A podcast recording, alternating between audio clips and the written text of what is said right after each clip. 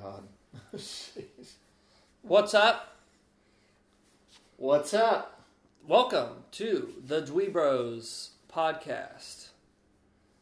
What are you doing this week? What is this? This is an honor. Wait, Assassin's Creed. Is this Assassin's Creed? Nope. Even better. Oh, I am Sith Dweebo. Okay. But I'm like a nice one. So I'm even actually like the evilest. What's your Star Wars name? Darth Dweebo? Darth Dweebo. That's what I am. So but you know how they're supposed to be all evil or whatever? I'm a nice Sith. Or yeah. You're a nice Sith. So actually I'm kind of the worst one. I'm not an apprentice anymore. Because Jedis hate me still because I'm a Sith. Yeah. And Sith hate me because I'm actually really freaking nice. So you're a gray area Jedi. No. Yeah. Nope. No. Yes, you are. No. Not canon. You're not a gray Jedi. I'm still Sith. So you're not canon. So you're a happy Sith. Yeah. Okay. That's fine. Yeah, at this point, anything that Star Wars welcome is welcome. No, I'm just Dweebo now. So, we are the Dweebros once a month. Are we the bros? Are we collectively the bros? Are we your dweeb? Are we your bros? We're Dweebros. Together, we're Dweebros. Super if Mario, you know the Justice League, we're like the Justice League. And you're like Batman. I'm like Batman, and I'm Superman. Guess. Yeah. And I'm Aquaman. Yeah. But I am Dweebo. So see, I'm select. You can be the Flash. I am like the Batman. You could hopefully we're not losing $80 million. Oh my gosh! Yeah. Can we go with the Avengers? But we get together, we gather, like you did on Thanksgiving with your family. Hope you had a great Thanksgiving, by the way. You got together and talked about turkey. We gather and we talk about the video game news, the games we play. What are we thankful for this year? Guys, as much as... For video game-wise. Thankful for 2016 as far as quality of games. You said 2016. 2017. Your head's in the clouds. Nintendo has delivered, I think, very handsomely. Yeah, I'm thankful for Nintendo-ish. I'm thankful for loot boxes. I think those really went over well this year. Yeah, you're right. A lot of money spent. Black Friday was amazing. The developers are thankful for loot boxes. Yeah. They saw... their stocks are off the charts. Yeah, they make a ton of money. Hiring employees. Well, everybody's getting raises. Well, yeah. Well, I'm Travis, and this is Jake. Hi, guys. Good to see you guys again. So we're here to talk about some video games. So let's get straight into it. Are we getting into news first? Let's just go straight up. What was birthed this week? What was birthed video game-wise? Out of a developer's womb? Butthole. Yeah. Well... Well, that's one kind of a little bit of both, honestly. Yeah. There was a lot more crap than I think there was good. So, first up, I was the hipster Call of Duty fan. I liked Call of Duty 1 and 2 so very much. And Modern Warfare 1 and 2, very cool single-player campaign. You mean Black Ops 1 and 2? But I was so obsessed, it was a problem. Like, I was, not getting outside a lot. Well, yeah. Was this, 2001, 2002? This was 03. This was 03 to 05 period. Oh, gosh, dude, I'm... Call of Duty 1. Call of Duty 1 and 2. The original. So good. Amazing. And... I have been I kind of skipped all 80 of the past games that they've made yearly. Wow. It wasn't really for me. So when I heard that they were announcing Call of Duty World War II, a lot of people were kind of groaning, oh, another World War II thing.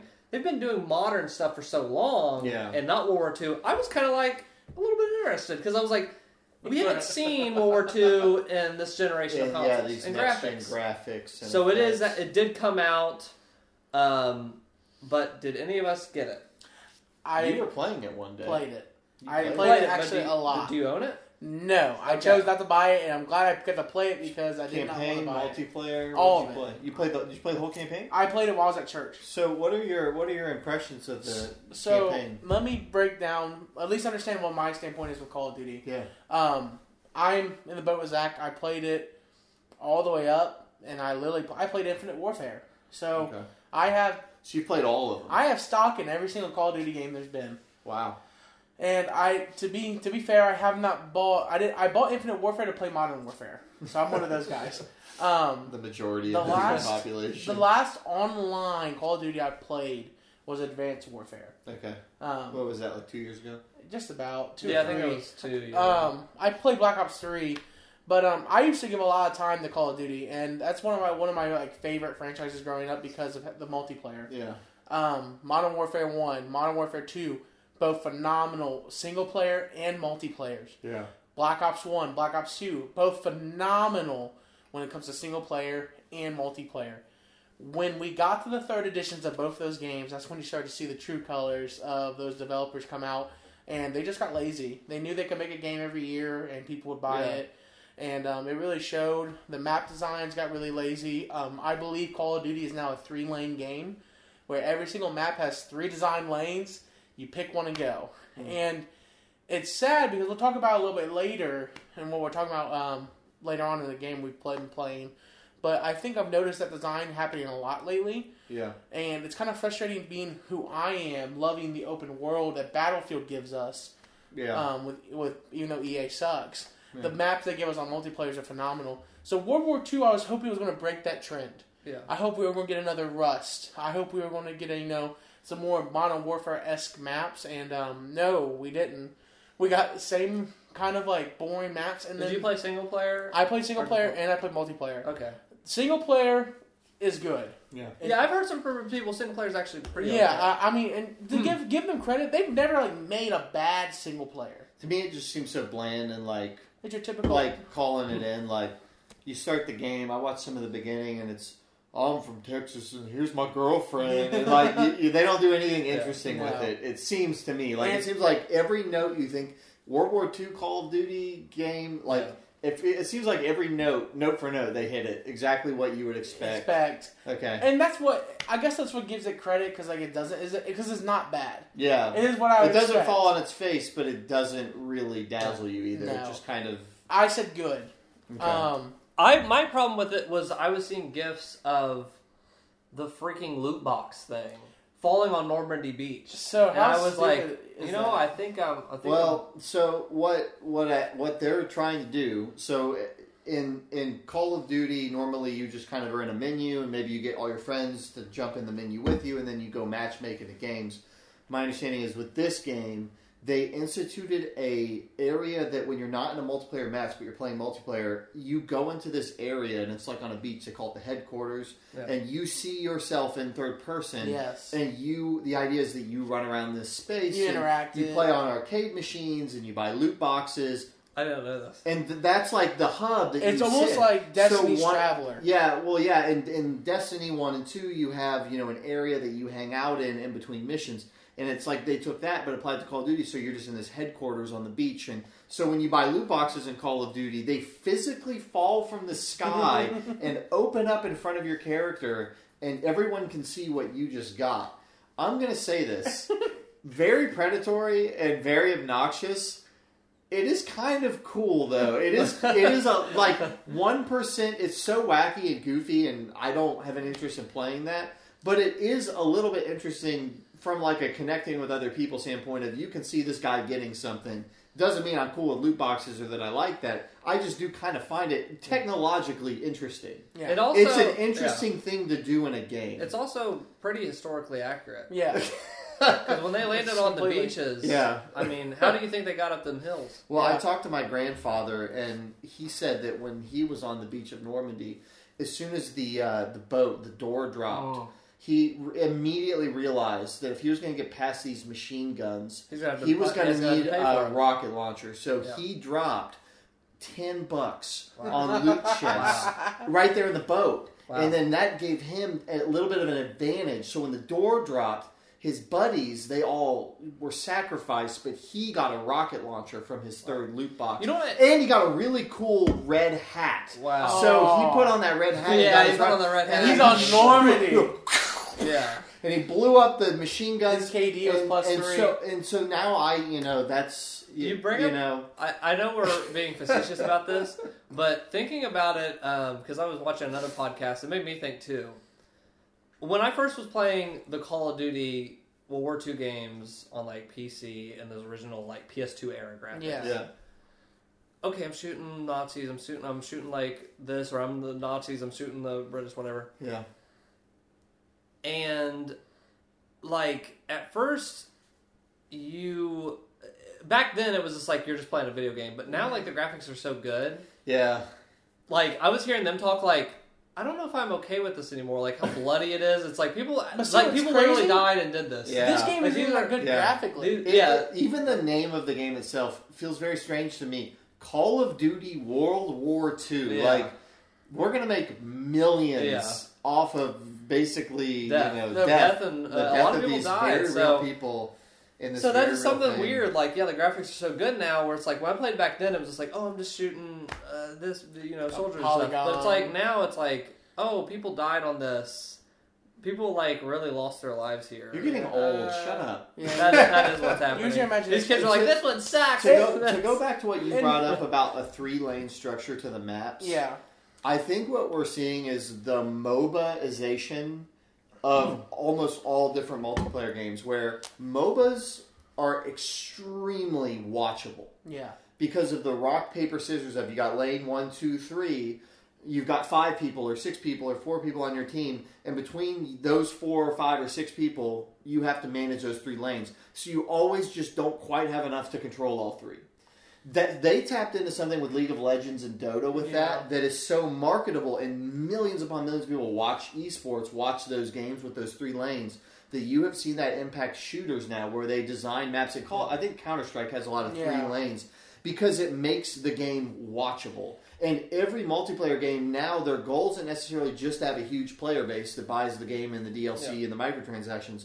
They want streamers to play the game, and they want to build up a competitive scene about the game. So that's one of the pillars of the competitive nature is you have to have something that you can do repeatedly and get really good at as a team. So they see, kind of like when you play football, you know that there's going to be a 100-yard field. You know how wide it is. You know how long it is.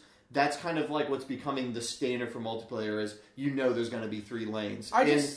To me, it makes it easier to jump from game to game because you have something to start with as opposed to starting and you know nothing about this game. My thing is that makes the game so much repetitive. And when I think of my favorite multiplayer maps, I think of things like, is it Lockout on Halo 2? Is that what it's called? Like that snow? Maybe it's not called Lockout, but there's a snow map on Halo 2, the Guardian in Halo 3. Very kind of like asymmetrical, just stacked up rooms on top of each other. But see, and we're just they're getting away from that. What I loved so much about like Call of Duty when I was younger was one, it meant something when you were a sniper. Like, and for me, like if I'm playing Call of Duty World War II, this happened a lot. I love being a sniper. One, because the noob inside me still loves quickscoping. Yeah. It's still a thing. But in a 3-lane system, it almost ruins the fact that, hey, you have someone hanging in the back actually sniping people off. Yeah. And so now you can't hang in the back because of a 3-lane system. Yeah, you have 3 lanes to manage, but you have to be mobile. You can't just stay in one spot. Yeah. And I know it says, hey, we eliminate campers. Yeah, whatever. I don't care. Yeah. It is what it is. So it boils down to everybody just gets the best machine gun that they can get with a red dot scope or whatever they can get. And they basically just run and gun, and it's I've proven playing with you this past month with these shooters, how repetitive and how easy it can be to overcome these map styles. Yeah. So one of the funniest things I think you're all going to laugh at though is this new update's coming out for Call of Duty World War II. So what's one thing you guys, if you guys remember anything from the past couple Call of Duties, what was one thing people kind of was complaining about that they could do? I don't know if you guys remember it. I mean, a lot of people seem to be complaining about like the mobility and stuff like that. So you have hover jumping. Yeah, that kind of stuff. So you jump and then hover around, and then you had wall running. Yeah. Did you know in World War II they had jetpacks? They're not adding that, are they? Did you know in World War II they had jetpacks? They're not adding that. They're adding that? And new update's coming out. Oh, wow. Call of Duty World War II will now be adding jetpacks. They just couldn't. Their whole thing. They said over, boots on the ground, boots on the ground, boots on the ground, boots in the freaking air now. Because now you get a jetpack. I read an article. Man. Here's the justification from it. Jeez. The Nazis Back in World War II, we're researching using jetpacks to get over, to hover jump over bodies of water. I'm over it. If you like Call of Duty, have your cake, man. Have fun with it. That's how awesome. Hey, they cannot get away with what they built themselves on. Well, and yeah, I mean, it's built into the vocabulary how you play the game now. It's just boring to not be able to jet around. I guess you can't jet around. Can't go back. After jetpacks, you can't go back. Yeah. So well, next on the list, switching VR ports. We got some cool VR games. Let's really quickly run them off, and I'm curious what you guys have. Doom VR, Skyrim VR. Is Fallout VR out, or is that just coming? No, it's not out. Fallout VR later, but so Doom and Skyrim VR, LA Noire VR experience. FIFA? And then FIFA VR? No, FIFA so then, Switch. Then on Switch, you get FIFA, you got LA Noire, you get Skyrim, Wolfenstein 2 is coming. Yeah. That's really cool. There's a lot of ports. I feel really weird that it's very much time the same time these games are coming out on Switch and VR, which to me exists in two completely different parts of my brain. I haven't been able to keep up with that. But all of these ports are dropping. Like, so are you interested in any of these ports for the Switch or the VR? One game. Skyrim for VR. Gotcha. I think it's cool that Skyrim's on Switch, that those other games exist, but like for me, Skyrim is the god game of VR. It is the game that when they announced, PlayStation's making their own. The Vive was Skyrim would be so cool, and that was the dream. Yeah. It's the dream game, and it's finally here. Yeah. But I'm such a hypocrite. I did not buy it. I don't have it. You're Mr. Early Adopter. I really am. And I think it's because, this game is a dream game for me, but with, I think there's just so much stuff I have to put my money elsewhere. But two is, I've already played Skyrim, and I almost want it to be, a cool experimental thing. Yeah. I don't know if I'll go through from beginning to end. The game's only 19 gigs, to show you how impressive it is. But, never mind, I'll play it right now. I definitely want to try to make this game up on a cell when I'm definitely in 2018 or something, because right now it's just too much. But I definitely want to pick it up, and I like the control scheme. I gotta tell you, I've been seeing gameplay. Have you seen different control schemes? That's what I was about to say. Awesome. You guys know, if you watch this podcast, I'm not super high on VR. I think the future is there. Yeah. But right now, current tech, I don't really feel the need to jump in. But for the first time, I was sitting there watching gameplay of Skyrim VR, and I'm not even a huge Skyrim fan. And it was all coming together where this guy was walking through a cave. It wasn't Blink, he was actually running. And, he had complete free movement and ducking around corners and shooting arrows. And it hit me. I was like, I'm feeling the itch to buy this game. This seems like the come to Jesus moment for VR. It really is. So I don't own a VR. I'm not planning on buying one in the immediate future. But out of all of these, Doom VR doesn't really appeal to me because I don't want the Blink. Me neither. It doesn't really seem like a game that I want to play in VR at all. Mm-hmm. But Skyrim. I get VR. That's how they had to get to work out, but I'm so glad that Skyrim has a trillion control schemes. Yeah. Yeah. They were showing them, you can do it this way, but if you don't like it this way, you had two buttons and you can move this forward. And I was like, yes, you can. I actually had the privilege of borrowing one of our friends' PSVR because I sold mine. I jumped back into reality, I should say. But for an event, I bought Skyrim VR just to watch a bunch of people play it. And these people were gathering up and playing it and loving it. That's cool. So I have it. I can tentatively play it. I don't know when I'm going to play it. To me, this would be the first game that I've seen that would be a VR game that I would sit and waste a whole Saturday on and play it all day or something. You know, a lot of these other games are little experiences. Resident Evil 7, albeit, was a full game. But this seems like the first game in a while that you would put 40, 50 hours into. That's... And so I'm just curious how that works with VR. I'm curious because to put that much time into a game like that, to sit and say, hey, I just put 6 hours in this game in one setting, that's a lot for VR. I don't see a lot of people saying they do that. Yeah. I mean, I'm just saying this would be the first one you really could. Out of the Switch ports, the only one that I think I would realistically buy is Rocket League because I own that on my PC and I hardly ever play it because when I'm sitting on my PC, there's just a million other games I'd rather play.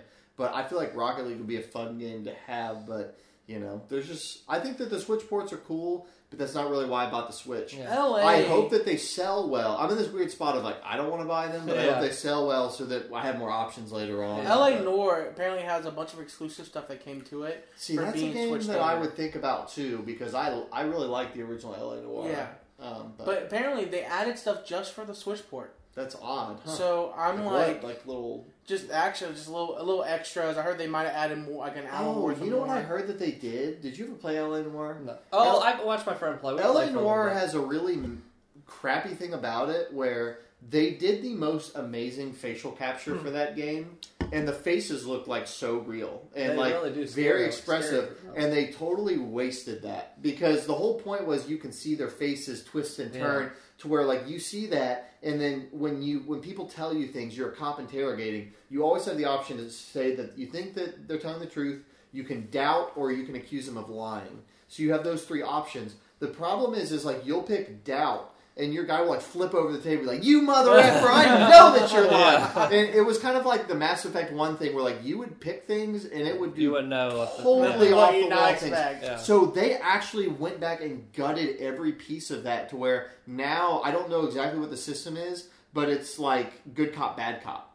Yeah. And it's just, like, those are your only options. Good cop, bad cop, finalize the decision. So now, I think that would help, but it's just so weird to see something that fundamental completely change in a game. Like, sure I don't know if that fully translates across the board well, or if it fixes that issue, but to me, you see remasters, you don't ever really see something that...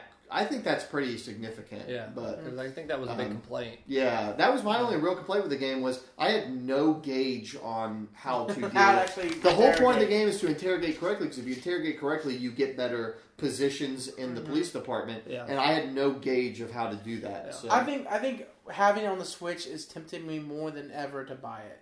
And I think I will end up getting it either this month or next month. That's cool. So, it's a good game. Especially if that solves that issue, I would have no hesitation. Apparently some stuff like the way you investigate, there's like gyroscope stuff there. Yeah, I can see a lot of the game is like you'll pick up this guy's hand and like they said you use the thumbsticks to twist it and look at every angle of his arm. Yeah, you can, so now gyroscope. You would do that. So I'm like, that makes it kind of sense. It's a good fit for the Switch. I think if LA Noire sells well, you have a better chance of maybe getting a Red Dead Redemption on the Switch. Which I really want because I never played that game, and that would only played on 360. That would be my ideal, or Xbox One. Yeah, man. So, do you want to? You have some stuff on there, Jake. 3DS is still a thing, even though the Switch is around. They're not going away. But the 3DS, they had a couple releases this month. First party releases. One of them is Mario Party. The top 100. They should have just left it as Samus Returns. I feel like that was a good send-off for the 3DS, and now they're going back to the well, and it's dry, and they're digging up dirty, soupy water. For some reason, they can't... It's this Mario Party game. I think they put out Mario Tennis or something, and that flopped. I think, too, for 3DS. Mario Party is like the 100. The best Mario Party game I've ever played. I'll never play another one. They can't get it right for some reason. Mario Party 2. I never played Mario Party, but I understand it's like on N64, I did. But, can we take a just on the side now? I would love to play with you guys. Yeah, but Mario Party 2 was phenomenal. This is a neat concept because one of the awesome parts of Mario Party is the mini games. They put together 100 best mini games. So you didn't get this? No. Okay. But I don't have a 3DS anymore. But they put together 100 best of the Mario Party games, and they threw it all into one game, and they said, "Hey, here's Mario Party, the top 100 mini games." Okay. Only the mini games.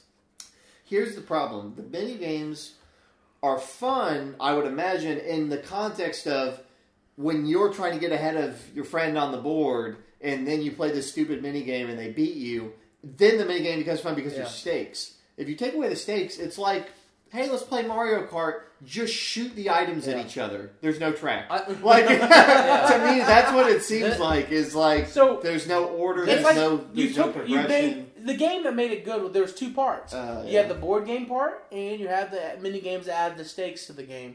Now you took out the board game, and then the mini games have no stakes. Yeah, you're just playing. It's like WarioWare. Okay, it's essentially.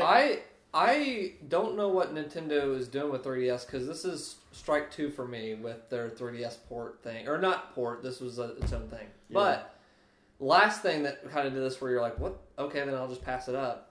Was Mario Maker 3DS. Yes. They took out the online sharing of levels in that. What's the point? Okay, then I will play it. Yeah. Wow. Oh, I didn't know that. Yeah. You couldn't share levels online. So it's only out on the Wii U and the 3DS, and since they're discontinuing the Wii U, yeah. I'm not buying a Wii U anytime soon. So then I have to buy it on the 3DS, and Mario Maker's a great game. Yeah. Because it's online. Yeah. So it's like... But they took out the one fun thing. So the Mario Party's like, we'll take out the one fun... What? Stop it. Yeah. So think about this too, for example, in terms of gameplay and how many hours it takes to beat a game. Each minigame only runs about a minute to 2 minutes. Yeah. Yeah, I heard people really crapping on this game. So, hey, I love Mario Party, but there hasn't been a good Mario Party since, you know, Mario Party 4 is alright on the GameCube. Yeah. But I haven't played anything past the GameCube. So last one I played was probably GameCube. Yeah, I mean Mario Party 4 came out. I think Mario Party 5 came out for it too. Mario Party 4 has this really cool feature that lets you create these battle cards, and you had to go fight people on these battle cards. It was actually kind of like a sub thing. So you had board games, you had mini games, and there was a whole other area where you can build your own like battle cart. It was like battle mode, but it was like cooler. I don't know. I just decided. Well, you know what? Battle cards are great. I like star cards. Oh. There's one other game that came out this month. With star cards? Yeah, and it actually is a big news story. I'm talking about Star Wars Battlefront 2. Bum, bum, ba-bum, bum, ba-bum, bum, bum, bum. Alright. Star Wars Battlefront 2. Hold on.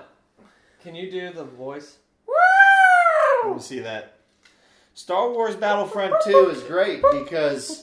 It's got R2-D2, but it's also got all your money. It's all these microtransactions. Microtransactions. EA's just taking your quarters. Pouring the money. Here's the problem, okay? There's a lot of issues with Battlefront 2, and I do want to talk about all of them, okay? This game came out this month. It's also a big news story. We're going to get into a lot of elements for the news story. The biggest problem with Battlefront 2, outside of loot boxes, outside of all this stuff, those are all symptoms. Those are all problems. The biggest problem with Battlefront 2 is the entire game. So you have your single player, whatever. The multiplayer itself, every single thing that you do in multiplayer, whether it's your character running, whether it's your gun, whether it's the way you jump, whether it's how fast your ship can take off, it is all based stats-wise on star cards. Okay? Mm-hmm. Star cards were in the first Battlefront, but they were pretty benign. They were like, hey, you can, you know... It wasn't really gameplay stuff. It was more like, you can shoot these grenades, or whatever. It gives you options. It gives you options. Launcher. What they did in Battlefront 2 was this. They made the star cards basically stat upgrades.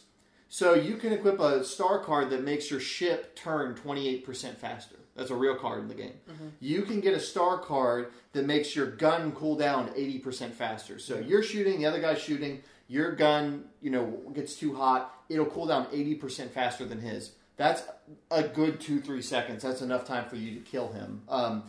Basically, every single statistical thing that you could weight in the game is connected to cards. Mm. So the problem with that is there is no balance, and there can never be balance. Yeah. Okay? So what they did... There's no balance in the Force. There is no balance in the Force. There is no balance to the gameplay of the game. So that is the fundamental rotten core of Battlefront 2. What they did... That's not the loot box, though. That's not even the loot box. That's why I had to get that out on the front end. Yeah. There are a lot of problems. So as we talk about this as a news story, because it's really more of a news story than it is a release. Yeah. Because it's all been just a big, giant, awful news story. Yeah. Here are the other things that make that problem even worse. They implemented loot boxes. So the only way to get star cards, which already are fricked up to their core... The only way to get them is through loot boxes. Yeah. The only way to get loot boxes is you get one every time you level up, which takes forever, and is not based on your kills. Like, it's not like you get 20 kills, so you get 2,000 experience. Every game nets you 200 to 400 experience based on how long the match takes. Okay? So, it's not based on skill. Everybody gets these boxes at the same rate, basically, for playing 10 or so matches. You get a box, and that box drops, and it is completely random what's included. Yeah. And so basically the game is you either play for hours and hours and hours and eventually get the right things you need to be competitive, or you drop money in increments of $10, $40, or $80. Yeah. to get boxes. Very bad. So that's the problem, is the loot boxes. Then you get into the heroes, right? And that, so it's... I have it down on here just so I didn't get it wrong. It was 40 hours. Yeah. So basically what happens is all the other Battlefront games, you just had heroes. Or even if you have an unlock system, like, it's nothing crazy. It takes 40 hours, if you don't spend any money on boxes, it takes 40 hours of gameplay to save up enough to buy one hero. Yeah. Okay? The game, when you beat the campaign, this is what's messed up. When you beat the campaign... they give you basically credits or basically like money, their currency, to where you can buy the hero that is the hero you play as in the game. Why not just give you the character? Like, when they're communicating to you, get used to getting this currency. Yeah. Because this is the only way you're going to get heroes. Yeah. Instead of just giving... there's the angle of the star cards being messed up. Then you add on the layer of the loot boxes, which are the worst implementation of loot boxes I've ever seen. Worst in the industry. The worst I've ever seen. And then you add on top of that these scummy, scummy things. Then even worse... Can I talk about the... I put this down too. I forgot about it. Yeah. The reviewers... yeah. ...had at a sponsored, like, event... yeah. They were able to play, but they didn't even know this was probably going to be such a thing because they had reduced unlock rates. Yeah. 6 times I put. Yeah. 6 times reduced. Yeah. So they couldn't, in the review, accurately, they got freaking bamboozled. Yeah. Didn't know that they might have, but Can I add a subtle, side note to that? I was listening to these reviewers. I listened to a podcast, and this has kind of jaded me a little bit on... reviews on multiplayer shooters in general, to where I don't know that I even really trust them anymore. Because after this, I was listening to these reviewers and they were talking about that, and they said we weren't at that event, but they were like, I've been to Call of Duty events, or I've been to Destiny events, I've been to Metal Gear Solid 5 events, and they said that most events, the way it goes is this: you get there, you play the game in the morning, just like from level 0, level 1, whatever. So you play the game for 3 or 4 hours, take a break for lunch. And then they said in the afternoon, they say, okay, cool, we're going to give you a fully unlocked character. Mm-hmm. So you can see, how this works, once you have everything. And they said, that's how almost all games do it. So to me, I'm like, oh, you don't even get an idea from a review event ever of what the progression is. So... almost all multiplayer shooters, now I'm like, oh, they're all reviewed inaccurately. But then it's even worse for this because... the progression system is effed up, and they wouldn't have even caught it anyway, even if they had it, because all their other events are messed up. Yeah. To where, you look at these big AAA games, companies seem to be going one way or the other. Either they go the Bethesda route and they just don't give you review copies, or they go the scummy route and say, everybody come to this event, and you're going to have 8 hours with the game, and we're going to feed you and give you drinks. And I'm like... and if you think about it, how fricked up is the industry? Yeah. If any other industry, and movies to a point are kind of really bad. That's like bringing in people to review your television show and saying, hey, we're going to show you the first 30 minutes of the pilot. Okay, cool. Then we've cut together for you the best 20 minutes of our season, and we're going to show that to you after lunch. Of course you're going to come away hyped, then he did this, and then he... and then you don't know that half of those episodes are filler. Yeah. You know what I mean? So this has gotten me so jaded towards multiplayer shooters, the way they're reviewed. Battlefront is a unique brand of awful, but at the same time, it's terrible. How messed up is our system that something this awful got through the reviews decently? They weren't ever going to catch this because they weren't even looking for it. It's not fair. This communicates to me that when people review games, they don't even think about the progression because they don't even get to. And to me, that should be a knock. The progression is so broken, this is a 5 out of 10 game. I would go further. On my rating scale, I give this a complete booty. I haven't played the game.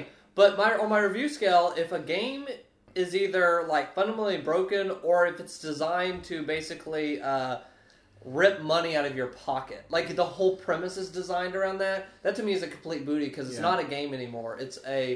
It is the entire experience is built around getting money out of your pocket. That means the fun, that's secondary. You got to pay. The game is secondary. I want the wallet part of the game to end as soon as the game's installed. Yeah, exactly. And if there's an expansion that they're adding later, And it's legitimately a different thing that is going to infuse what was a very good purchase. I'm okay with that in certain circumstances. But please God, day one, say you spend $80. There were people that bought the $80 Trooper edition of Battlefront, and they were like, I still cannot play as a hero. Yeah. I paid $80 and I still can't just and play. And I think this is continued game. From Battlefront 1, because when you got Battlefront 1 and you opened up the case, what was there? Yeah. The advertisement to buy the freaking DLC with Darth Vader's face. And that's like bullcrap. There's no... And I also was thinking about this. There's a lot of stuff to talk about here.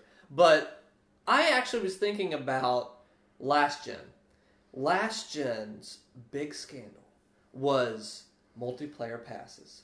And oh my gosh, that was like the end of the world. Yeah. Was multiplayer passes. Looking back, what a tame, pleasant world we lived in. Multiplayer passes was not that bad. It was not that bad. Like, those ended and EA said, we're so sorry for that. We'll never do something crappy like that again. And, like, now looking at this generation is, like, it's the best of times, it's the worst of times. You have the most incredible year in recent memory of 2017. This year has been such a great year of games. And then you have possibly the worst situation in gaming. Yeah. I have one of the worst, like... this might be the worst. One of the worst, because it's so designed around just... it's to the point where, like... Government has had to be involved. Yeah, that's where I wanted to shift the conversation to next. Government is now involved. It's so bad. Here is what's so awful about Battlefront 2. It has literally ruined the industry for a lot of other people. Mm-hmm. Because here's the thing. I typically don't play free-to-play games, but I respect them. Like, they can exist. Yeah. The reason why I don't play them is, like I said, I don't want my wallet to be in front of me the entire time I'm playing the game. But there are a lot of legitimate games that are free... that their model for monetization is you spending money as you play. Yeah. The problem is Battlefront has tried to have his cake and eat it too, to the extent that it has captured government's attention. Yeah. And now, like, the concept of loot boxes is in jeopardy. In and of itself is completely in jeopardy. And I'm not a fan of loot boxes. There are editions of them that I can somewhat tolerate when they are A, in a free-to-play game, or B, cosmetic only, and totally, like, just off to the side. Yeah. Like, you choose to do it. We've talked about Overwatch. I don't care at all. Like, I have multiple skins of every character just from playing the game. I don't need every single skin. No. But you can spend money to do it. They shout, if you want that, you can. But now, like, even games like that...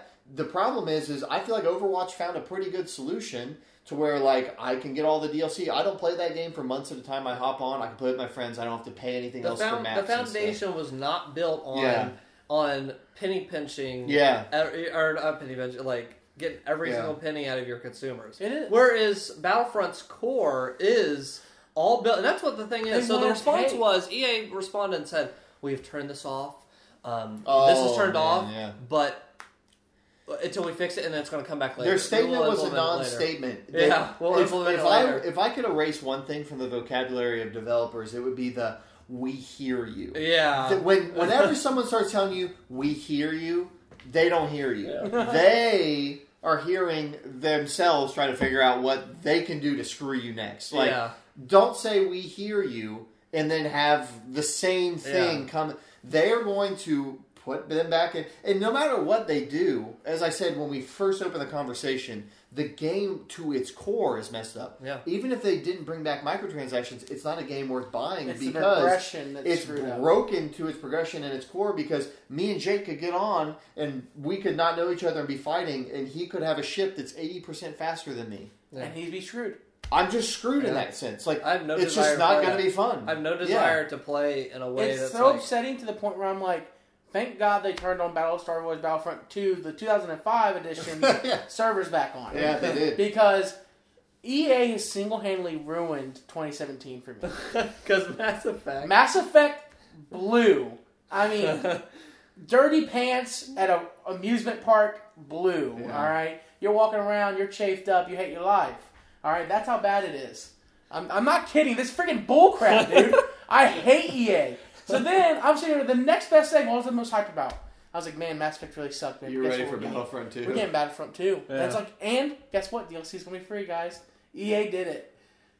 I really... Screw you, EA! When I made my list of things I wanted not in Battlefront 2, the number one thing on my list, I wanted classes back. I wanted more maps. I wanted more races. I wanted all that. But the number one thing that needed to change for me to buy it, I wrote this down. I said this on one of our podcasts. I said, they have to get rid of star cards, because I didn't even like star cards in the first one. Because even in the first one, they made it worse. It was awful, because if you got into a game and you didn't have your ion cannon star card equipped, you're screwed. You're screwed for that game if you need your ion cannon to take out these vehicles, because you couldn't adjust them in game. Yeah. So I said, get rid of star cards, just do it classes, and the classes. Look, Overwatch did it so simple.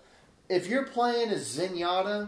Zenyatta does the same thing. He has a ninja star he can throw. He can climb on walls. He has a sword swipe he can do. Or, you know what I mean. Yeah, Genji. I'm a casual player, okay? You know, each one of those characters has 3 to 4 abilities and their own mobility, their own health pool. Nobody's equipping a star card to give them 8% more health.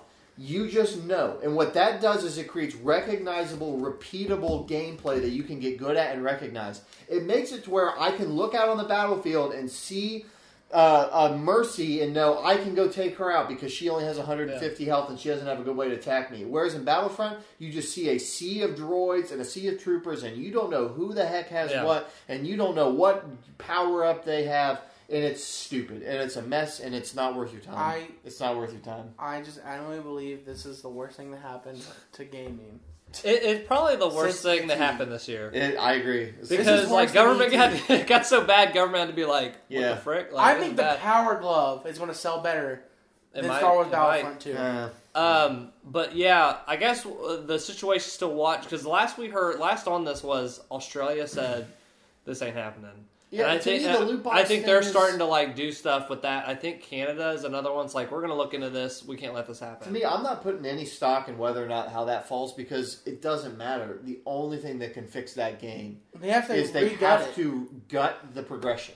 Yeah. So, but it's coming back. But even if they here's what happens. Let's play the what if scenario. All right. Let's say everyone rallies around like, hey, this is gambling. No. We're not going to let you do this. Nothing will be fixed. Nothing. All right. Yeah. So then they're like, the game I think is a lost cause. So here's what they'll do. It's like, okay, we can't. We can have loot boxes. That's fine. We'll just turn DLCs back on for money. Yeah. And then on top of that, or number two, they say, hey, it's gambling, and then they're like, well, now we got to pull the game and just completely regut it. And I think this whole debate, there is an elephant in the room that everyone is dancing around, and I'm so irritated. And I've talked about this before. Okay, we're building everything around secretly around all these cards and all this stuff and microtransactions. Ugh.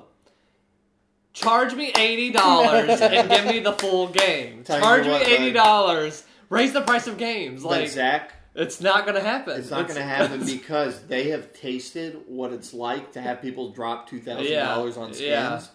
Yeah. If anything, the base price will just go down. Yeah. Base price is not... if you listen to, you can listen to the earnings calls, you can get quotes, you can see what they talk to their investors about. All the companies right now are talking about, day one sales, whatever, wasn't what we wanted, blah, blah, blah. We're not worried about. We're worried about continual investment from the player. Yeah, there is a really creepy like set of it's like a recording of a phone call with the CEO of EA talking to investors, and you can find it on YouTube. Leaked out. The emperor talks to the investors or whatever, and they play the Star Wars music, emperor music in the background. But he literally verbatim, the CEO of EA, he said this. It was earlier this year, and he's talking about getting ready for Battlefront, and he's talking about FIFA. He says, it is a really powerful thing once you get involved in a game to where you want to spend money. If we give consumers the ability to spend money to get a little bit better here and there, he says they will do it. He says, he even says on the call, he's like, I even dropped $2,000. He's like, it's a very powerful tool. Yeah. And he said, our goal is to continue to use that tool. That is a thing you can find on the internet of the EA CEO. Yeah. Here's the thing. They don't hear us. They're not listening because they have hundreds of financial analysts that work at EA, and their job is to literally analyze the money that they're making, and they have psychiatrists on staff who analyze player. Their corporate culture, their vision is so sold into this. Yeah. They're not going to move from this. They know. They're just making adjustments to the graph. They're just saying, hey, okay, cool. We're just going to lower this a little bit. We're going to turn back the dial on what we're doing, but we're not going to stop doing what we're doing. Because the entire... These are massive companies with massive things at stake and flow charts, and they have years of progress building up on this business model. This business model's not going away. Yeah. No. It's just not. Prime example, and I'll leave off of this. We can talk about whatever you guys want to talk about after this. EA as a whole, when you mentioned that phone call. Madden. You guys know I play Madden a lot. They have a thing called Ultimate Team. Yeah. And Ultimate Team is a draft your own team, your fantasy team. And you start playing, you get this really, really crappy bunch of 60s overall, 70 overall players. And your team as a whole is a 67 overall. And you go online and you start fighting, not fighting, but playing these 80 overall teams. Yep. So it's really hard to compete. So you have to either, one, grind through these really mind-numbing challenges to get better cards. And then they get I did not know microtransactions were in Madden. So I didn't know this either. And FIFA. I didn't know it either. Oh. So I started grinding, and I got to a point in this game where I was like, my team was literally a 71 overall, and the next challenge, it recommended me being at an 80. Yeah, it's its own thing, separate from franchise. You don't need microtransactions to play franchise or to play the game. No. Man, they have fit these and everything. But Ultimate Team is such a fun thing, and that's where a lot of players go. You'll go online, and all these people are running these pack openings. They'll show you, look what I got. Yeah, I got a PlayStation card. Yeah. For $60. And I was like, I'm not going to buy a game for PlayStation. I was like, I'm going to spend it on Madden. I went from being a 71 overall to an 83 overall just by spending $60 on the game. There's a really good video on YouTube. I recommend you guys watch it. And I have one final thought on this and anything else you guys want to say. The current CEO of EA... He worked on FIFA Ultimate Team in the 90s. And during this whole conversation, a lot of people have been like, where did loot boxes come from? A lot of people are like, it was probably mobile. It was probably a free Korean or Chinese MMO or something. No. In the 90s, in the early 2000s and the late 90s, FIFA Ultimate Team started. That CEO, the current CEO of EA, was a designer for FIFA, and he made Ultimate Team, and it had microtransactions in the late 90s. And you bought card packs, and you... His philosophy, he is now the CEO of the company. Yeah. He used to just be a designer for one game in the company. Yeah. And that was all the way back then. That is the first AAA game. There was a FIFA game that you bought. They had microtransactions to buy your own teams and players. So here's my final thought on all this.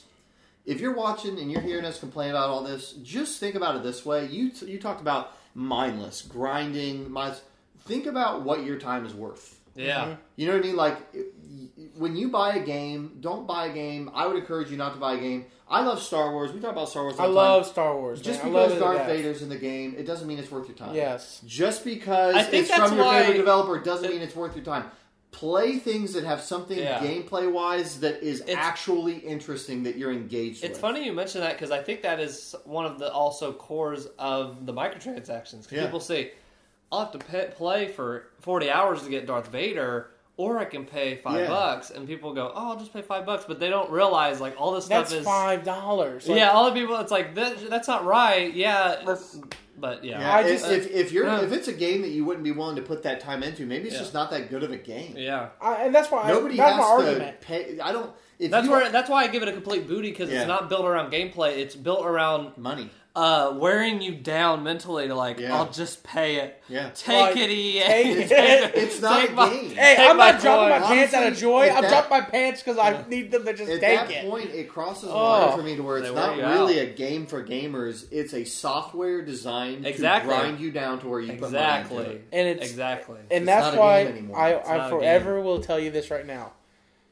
NFL 2K5 is better than Madden. And I hate you, EA. NFL I forever 2K5, hate you. Battlefront 2, 2005. Just go back. There are alternatives. Go back. 2005 was a great year. So I want to jump on something. Can we be happy? How about, we'll do one happy thing, another bad thing, and then we can... I just want to smile. Okay. Are you ready to smile? Yes. Let me see your zoom in on his mouth, please, cameraman. You played Pokemon Go. Well, now Niantic has announced Harry Potter. Wizards Unite. What exactly are you gonna do in that? You put your phone between your pants and ride around on the phone. Because there's no like capturing creatures. Yeah, right. I'm not sure what this will be, not but really. They announced not many spells. Details yet, but it is Harry Potter's Leviosus Levitavius. They should have called it Harry Potter Go. Yeah, right. Why didn't they do that? I'm not sure. I don't know who's running these. Oh, my microtransactions are following out. Oh my gosh, they're just getting me. I'm using the spell. I need to set it down. All right, my money's protected. So I hope they don't have that in this game. But my fiance is really into Harry Potter. Yeah. That's like her big thing. And I told her about this and she was very excited. We played Pokemon Go. She was out. She got into it. But this, she's like, oh yeah. My girlfriend loves Harry Potter. They had it on ABC Family the other night. She got sucked in. So those two will be out playing Harry Potter. I was never like a huge Harry Potter fan. Yeah. I mean, I watched the first three movies. Good. I like the originals. Like not the original. I like the first few movies. I believe that Niantic did such a good thing with Pokemon. Such a good thing with Pokemon Go that I'd give this a try just because what they did with Pokemon Go. All right, I'm done with this positive stuff. I hate you, Phil Spencer. Xbox One X was about to come out, and this blew my mind. As this Xbox One X is coming out, it's got 6,000 teraflops on it. Six. Phil Spencer notes that, hey, some of these first-party games, they might pop up on other consoles. First-party. I don't know what is going on. I don't know. It's the end of the gaming industry. I'm just kidding. I'm just joking. I'm joking. We're okay. He's joking. We're okay. But seriously, I don't think Microsoft has a big enough share of the industry to end the gaming industry. I think they really do want to move toward a like multi-platform thing. There's so much doublespeak. Minecraft already is on everything. On everything. But why choose that day? To say that. To announce that. Like, why am I buying an Xbox One X? Like, why would you say that? 4K, dude. I don't get what is going on. And then, a second quote that he gave was that he also said, we're about to pump a lot more money into creating first-party content. But those are coming to other consoles. Here's the thing about Phil Spencer. There's so much doublespeak involved with him. Mm-hmm. There are things he says that are not meant for us. They are meant for investors. Yeah. There are things that he says that are meant for us.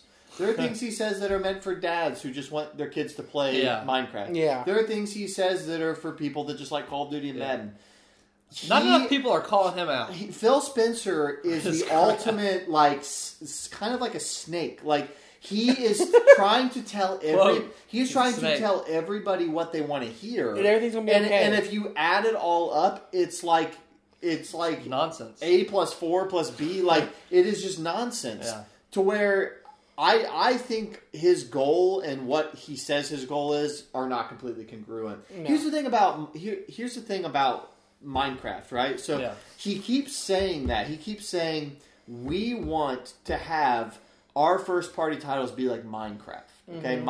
Minecraft. Yes, Minecraft is a first-party Microsoft title. You know what game Microsoft had 0% handling of, the development of? Minecraft. That thing was made by somebody else, and it was out for years, published and made by somebody else, and they came in and bought it. Do you know why Minecraft isn't an Xbox exclusive? Because it was not on Xbox when it released. And here's the thing. Investors know that Minecraft is really popular, and it's popular on all systems. So that has become part of the way they talk about things is... we would like to have cross-play with other people. Yeah. But to Phil Spencer, he muddies the waters and like he'll talk about being Minecraft being on multiple platforms, but then he'll talk about Rocket League where Xbox players can play with PS4 players. But he'll talk about that like it's the same thing, but it's not. Yeah. It's two different things. One's a third-party game with cross-play. One's a first-party game that used to be a third-party game. So here's the thing. He is just trying to spin all of these things together to speak to whatever base he's having to do at whatever time. I don't think it means anything. It is a really dumb thing to say, though, on the eve of your mega hardware platform coming out. So he just doesn't think before he speaks. No, I think he thinks too much before he speaks. It's one of the two. I think that he is a smart guy. I think that he is thinking that he can... It's almost like trying to do too much at once and trying to strategically plant all these seeds, but I can see you planting the seed for the investors at the same time you're planting the seed for us gamers. Yeah. Hey, I'm trying to get more Japanese games made. Hey, we're thinking about not having a console. Hey, we are releasing the most powerful console in the world. Hey, we're going to start putting our games on other consoles. Yeah. Like, he's just... He needs a spokesperson. Someone who can go out there and just talk for him. That's what he needs. I'm telling you. I think that the real root of the problem is, I don't think that he has a clear vision for what they're trying to do, or he has a clear vision, but it's not congruent with the CEO of Microsoft. Oh, no. The CEO of Microsoft is kind of under a lot of scrutiny right now. A lot of people think he's kind of running the company down. Microsoft is done. Yeah, Windows Phone is done. Microsoft has always been about one thing, the Windows platform. Yeah. And I have noticed Phil keeps saying, we are about doing whatever the heck we got to do to make the Windows platform more powerful. In that, I do think he's doing a good job in a roundabout way, because what is everybody developing? Windows platform-based stuff. Like PS4, everything is kind of still like not directly could run on a computer, but it's a lot more PC architecture. Yeah. So they're making some inroads with that element of things. I don't know what the end game is. I think that they ultimately need to make an Xbox that is just a PC. Yeah, I'm looking at this play going, what's the end game here? But we'll see. But it's a big confusing mess. What a mess. Are you wanting more bad news? Zach, shut up. I'm so done. Demon Souls servers are going offline. Guys, good news. Demon Souls is going away. Oh, that's good news for you. I hate the Soul games. This came out today. Demon Souls is... But I might have a good news for you on this. No. Yes, I will. Let me speak my piece and then give me the good news. Okay. Demon Souls is a game I discovered last year, and that has become one of my maybe top 3 favorite games of all time. I love that game. It's a spiritual predecessor. I don't know. It came out before Dark Souls, and Dark Souls borrows a lot of its DNA from Demon Souls. Yeah. And I think Dark Souls gets a lot of credit for things that it really shouldn't, because it Demon Souls happened in Demon Souls. Yeah. But if you've never played those games, they're single player, but a big component of them is online, because people can drop notes to you, and you can read their notes. You can see like ghosts walking through the world, and it's other people playing, and it's not really that helpful, but it was really cool, and it was revolutionary at the time. And you could summon people into your world to help you fight things and stuff. Yeah. So they've teetered back and forth on this for a few years now, but they announced that February, all servers for Demon Souls worldwide are going down. Yeah. So there will be no more online functionality. You can still play the game beginning to the end. Certain things will not work the same way, though, without the online. So that's a big freaking bummer for me, because I like that game. I like the idea of being able to fire up my PS3 at any time and play that the way I remember it. Yeah. But, I guess that is the thing that you take when you buy online games. Yeah. Just to keep in mind for you, anything that has an online component, which is everything these days, will eventually lose part of its functionality. So, unless you're Counter-Strike. I think I know what your idea of the good news is. EA just shut us down. Sorry, battery died. So they got a hold of our review. They heard I was about to do good news, and they did not like that. Good news. Good news for Demon Souls. I think they're gearing up for a remaster for PS4. Dude, don't play with me. I think people know Sony's really been good lately with listening to what people want. Except if they want refunds. Then you're done, Zoe. Dude, don't play with me. I really think they are. If this is shutting down, people already know that they want a remaster. I think they hear you. We got to. Guys, if you've got time to remaster Shadow of the Colossus twice, you got time to do Demon Souls. Yeah, I think that's coming. So that would be kind of my thing to do. My dream is Demon Souls remastered. That's my dream. Well, I think you're in good hands. I'll be sending a list over to Santa. At PSX this year, I forgot his name, but the guy who always wears a shirt about something that comes the following year, he's going to come up with like a Demon Souls logo or something. Here's my thing, if we get off on a little bit of a tangent, like Demon Souls, low-key, has a way better world than Dark Souls. My opinion, the world, like the concept of like there's this kingdom and then this fog kind of started to spread over the kingdom and nobody could stop it. And inside of the fog were these demons. And there's all this awesome concept art of these like armies trying to fight these demons. And then the game is you have to kill the demons to make the fog go back. Like to me, thematically, that is such a clean premise. You know what I mean? Like it just made sense. You're killing these demons and you get to archdemons and then you go to the king. When I played Dark Souls, it's like there were dragons and the Age of Fire and then the Age of Darkness and then there were men and then there were the Great Pygmy and then there was a kingdom and then there was and there were these, you know, Dragonborn. It's just like, to me, Dark Souls was way too convoluted and it felt like, hey, we don't have the rights to Demon Souls anymore, so like let's just like redo it. You know what I mean? And they just didn't have a clear hook. Yeah. They didn't know what they wanted to do. They wanted to do dragons, and they wanted to do light, and they wanted to do fire, and they wanted to do darkness, and they never really got that simple like feel of a world that they got with Demon Souls. I think I am of the opinion that Demon Souls is one of the most tragically underused IP, because I feel like I wanted to do more in Boletaria. I wanted to learn more about that world. I wanted to have more games in that series, so a remaster in and of itself would be awesome. I think that's coming. Well, mark my words. Okay.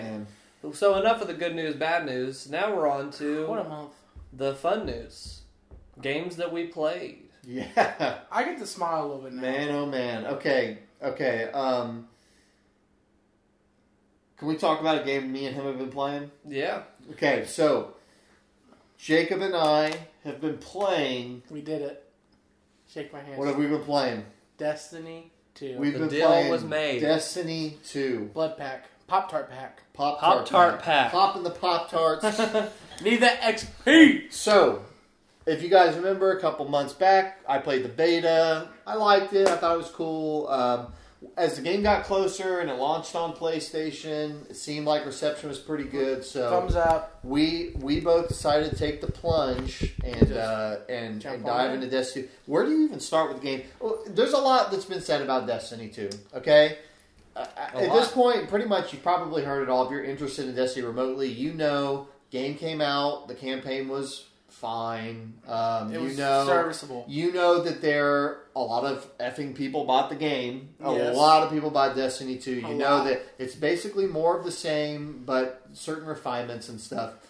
I think for me, Destiny 2, there is a version of that game that is one of my favorite games like I've ever played. Mm-hmm. But there are a lot of things about it that I don't think they perfectly drive at home. And I would agree. To me, I have a lot of fun with it. And it has become my new, like, mindless game. It used to be Overwatch. Like, I would every now and then hop on Overwatch, play some matches. Now, Destiny has kind of taken that over. But the cool thing about Destiny is there are elements of it that are mindless, but there are also elements of it that are really challenging and fun. Yes. And so I want to get your thoughts, but we have talked about this for a long time, and I'm finally going to push back because I now feel the need to push back. You have always said... Me? Yes. You have... Wow. Okay. But you have always said, and I've always agreed, just play Halo 3. I am now of the opinion that Destiny does things that you just don't have in Halo 3. And I think I can at least make you understand. Okay? I just want you to listen. Here is what I think makes the Destiny formula valuable in and of itself. Okay? Okay. In Halo, when you play Halo... There is energy shields on you and on your enemies, okay? And then you also have health underneath those energy shields, okay? So when you play 4-player co-op in Halo, you're jumping around and you're shooting bad guys or whatever. You know, there's some flood or there's some covenant, and you're basically the goal of the game is just to wipe these guys out and move on to the next part of the level, okay? Yeah. Destiny 2, and Destiny 1 had this also, but I've really been experiencing it with Destiny 2. Destiny 2 doesn't just have energy. It has 3 types of energy. It has arc, which is like a frost, like a lightning, kind of blue. Yeah. It has void, which is like darkness, and it has solar, which is like red, and it's fire, like sun. So there is a really great rock, paper, scissors that lays underneath everything you do in Destiny, where your enemies will have shields that are related to those 3 energy types. your guns, every gun you have that isn't just like your primary guns, so your energy weapons, your power weapons, they all have one of those three, right? Subclass. Now, well, not just that. So you have a subclass, which is like your power-ups. You have an energy weapon, and you have a power weapon, which is like a sniper rifle, energy weapons like another assault rifle. So you have, at your disposal, the ability to have three types of energy, and the enemies that you fight at any given time will have different types of energy. Then you add on top of that, when you're playing with others, the reason I think the game is capped at three people is because there's three subclasses, there's three energy types, and each of those people have three slots that they can equip different types of energy. So what you get when you play Destiny co-op, and we've been experiencing this with the higher level missions and raids and strikes and stuff, is you sit here and you say, okay, cool. We are going into this mission, okay? Yep. We know that they have arc shields at this part, okay? We know that they have solar shields at this part. We know they have void shields at this part. We know at this part you have two trolls and they have different types of shields. So we talk as a team and we say, okay, who takes front lead? I need to have an energy weapon, but it needs to be an energy weapon that is a submachine gun. I can't have a pistol because I need to spray all of these different guys with solar at this part. And then he says, okay, cool, with my subclass, I'll have my archetype, but that is a power-up where I go in with a staff and I hit a bunch of people. And so what it is there's all these different systems that basically play with one another. But here's the thing. When you play the campaign of Destiny 1, Destiny 2, of those games, you don't really engage with any of that because it's so stinking easy and dumb. Like, the campaign for Destiny 2, it has a story at least, whereas Destiny 1 didn't. But the game is so easy. Like, dude, I think I died twice the whole time we played. And it was kind of like, pretty short. We kept talking about it, too. As we we were playing this game. We were like, man. The visuals are here. The sound design is here. The guns sound great. Everything feels good. But we just wreck everything. And it's insane how easy it was. But what happens is once you beat Destiny, you reach max level when you beat the game. We reached max level in like 5 hours, like level 20. Once you reach level 20, once you beat the game, the actual game starts.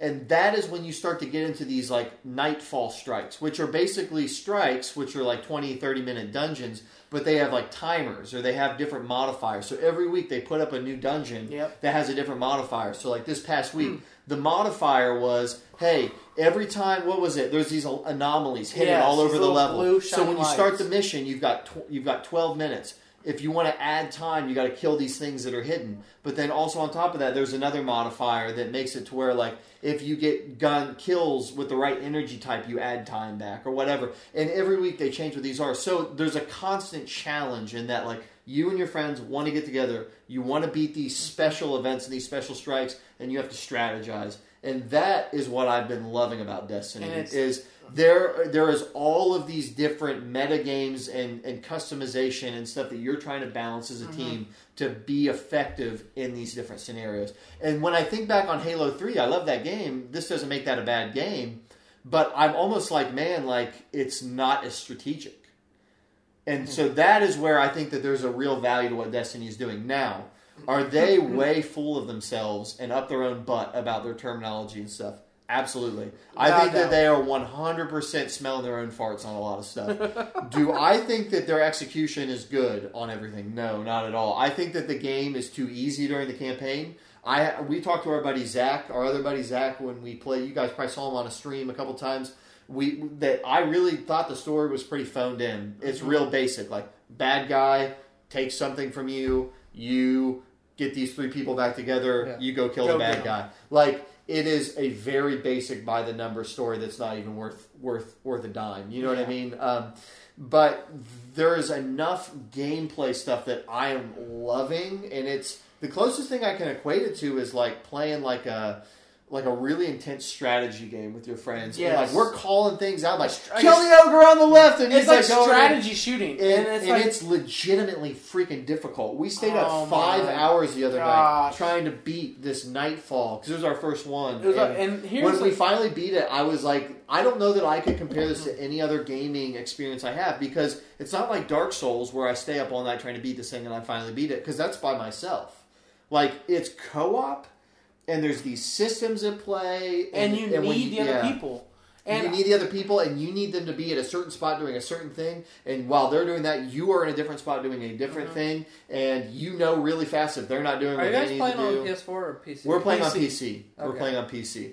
So I think that Destiny is a game that I like, and I do not regret purchasing it. I enjoy it. There will always be things about that world. I think as I've dove into things, I think that the world is really interesting. Mm-hmm. They don't do anything interesting with it. And that's the real shame. Yeah. And that's where, like, we talked about the story in the first one was non-existent. There is actually a really interesting, like, world there to do something with. Like, you could... I don't know why they don't... And I think that's the mini problem. Like, you've heard me complain about this game. Yeah. Time and time again. But I think your complaints are valid. My complaints are some of my things that I love about games the most. Yeah. So to me, I still have 0% interest in this game. And that's why I couch all that with, I would never recommend it to you because all the things I'm describing are things I know that you really won't care about. Yeah, those are big things for me. And the things you really care about, there are annoying characters in this game that are so annoying. Like, every robot in these games, they even just released a trailer for the DLC, and what is it? Another freaking very quiet, solemn guardian with a freaking annoying robot. Yeah. And I don't know that they'll ever grow out of that, and maybe I'll have my fill of that and get sick of it. Yeah. But right now, I know when we go into these strikes, I'm not listening to the NPCs in the background. I am way too busy. We got stuff we're behind, we need to do this and that. But at the same time, I recognize 100% that it is not for everybody. Yeah. And I'm glad you guys are for you. With it. Yeah. But for me, I just really love like a good story and a good world that has some cool stuff that they do with it. And I've heard people say they did like the story is better than the first one. Oh, yeah. But that I feel like is also I'm hearing doesn't say much to it. It's hearing more competent, but again, the word serviceable is the best actually has a structure. That's the only thing you can really say about it. They sat there and said, "Hey, we're going to give you a story." They did a 5-paragraph essay. Yeah, yeah. They did the bare minimum to pass. There is one thing that really bothers me about the story, and so this is just something I would say about any game that does this is. At the beginning of the game, you lose your light, which is what gives you all your powers. Yes. Yeah. But then, like immediately you get it back, but then none of the other characters get theirs back. So you're in these cutscenes with these people like, what are we without the light? We don't know. And it's like, I have the light. Like I've been using it the whole game. And it's this really weird like Ludo narrative dissonance where like what you are experiencing as the player and what these NPCs are talking about does not connect at all. They're not working at all. They do not gel whatsoever because you're watching people like, oh, I have nothing, I don't even have my powers, and you literally have your powers, and it's like, my guy is a freaking jerk, why didn't you just tell him, go to that place in the woods, because that's where I got my power back. So, it makes you, you like... You lead the charge, and you're this ultimate soldier, like, it's always a cut and paste of what you are with Master Chief, when you're not even thinking about it, like... Yeah. You're a Spartan. But at least there, that's the problem is with the Master Chief, you were the strongest dude. Yeah. Like, with this, like, everybody is the strongest dude. Yeah. So it doesn't make any sense. It's not even just, like, other players. Like, the NPCs are really strong. They have everything you have. If I could listen, I have very few complaints. And I'll be able to share my piece here in a few. But one of them is very simple. I think the story would have been a lot better if it was you had a battle for the light for everyone in the end. Yeah. Instead of you immediately getting it back. I even said, hey, trim the campaign back a little bit. Keep all the same missions, but don't give you back your life. Yeah. Because how awesome would it have been if you had to play that game like Halo, where you didn't have, like, all of this stuff, and when you died, it was game over and stuff. And what if you got to the end and you got your light back, and then you killed the bad guy with the light? Even if it ended up being easy, it would have felt awesome. Yeah, and here's the crazy part about it, is they felt like they had to introduce these subclasses to you quickly because of the online functionality of the game, saying that you need subclasses. Yeah. So I understand that part. You can make missions at the end of the game where they teach you about each subclass, like they did in the very beginning. And another cool part about this, which was it's not cool, it's stupid. Sorry, I didn't mean to say cool. I'm really not cool part of it. I'm excited to talk about the good stuff, but. There are points in the game where your light doesn't work, like non-responding. Batteries are running out. So the light is where you never die, you get your powers from it. There are points in the game where it says, "Hey, there's no responding." Yeah, and you're like, "What's the point of me having my light?" Yeah, they did that in the first one. They hit random points where it's like they kind of play loose and fast with what your light can and can't do. It's like, hey, your ghost can revive you at any time unless you're like in the deepest room in the dungeon. The most dangerous room. And now all of a sudden it can't. And I mean, you don't have that in the end game. In the end game, if you die, you're just screwed. Like, you're just out of the game for 30 seconds, and your teammate is running around trying to revive you. I mean, and that's where you ultimately come back to. You've heard it a million times with Destiny. It's really not about the story. It's about after the story, the repeatable content. I think one thing, if we don't want to talk about, and we can get into, there's kind of a controversy right now. The community of Destiny right now is like rebelling against the game. The people that love Destiny 1 are like pushing back really hard and are really upset about the game. And this is what they did. Are you in the Resistance? No, I'm not. Because... so you're part of the... I'm kind of in the middle because I see their point, but here's the thing about Destiny 1, right? Like, I played Destiny 1 earlier this year for like 30 hours, and I beat the game, and I beat all the expansions, I played a bunch of PvP, 30, 40 hours, and in just a couple of weeks. What did I never get? I never got an exotic weapon. I have like 19 exotic weapons and pieces of armor in my vault right now in 40 hours in the same amount of time. I just got an exotic Ingram an hour ago. What they did with Destiny 2 was they brought all of that gear that you had to play forever to get, and they brought it forward to where you get it like much quicker and you get stuff. The other thing that they did was in Destiny 1, I don't know if you ever experienced this, in Destiny 1... basically, you play the game, and as you complete missions, you will get engrams that drop weapons, basically. Like, a blue engram, a red engram, or a green engram, a purple, or a yellow. And those are, like, exotic, legendary, and they drop weapons. Well, in the original Destiny, weapons would drop with unique perks. So every weapon could have a couple perks. So it's like, hey, this weapon, has better accuracy. Kind of like the thing we were talking about earlier. Like, but you didn't pay money for it. It just happened to have that perk. Yeah. Well, what they did with Destiny 2 was what happened in Destiny 1 was you would play for hours and hours. You'd play the raid over and over again trying to get this gun. And you would finally get this gun after playing the same raid for 20 hours. And you get the gun and you look at it and it would have the wrong perks. So what happened was certain versions of the guns became god rolls is what they would call them. Where it is the perfect random roll of that gun for the gun and the perks, and it would be like a 0.1% chance that you would get the right gun with the right perks at the right damage. And they would grind. So people would grind for years in Destiny 1 trying to get a Galahorn or trying to get, these different guns. In Destiny 2, they made the change to where exotics have static perks. Mm-hmm. Gear has static perks to where this gun will always have these two perks. Yeah. That sounds good. And so what it is it's a good change for people who can play the game a couple hours at a time, like me.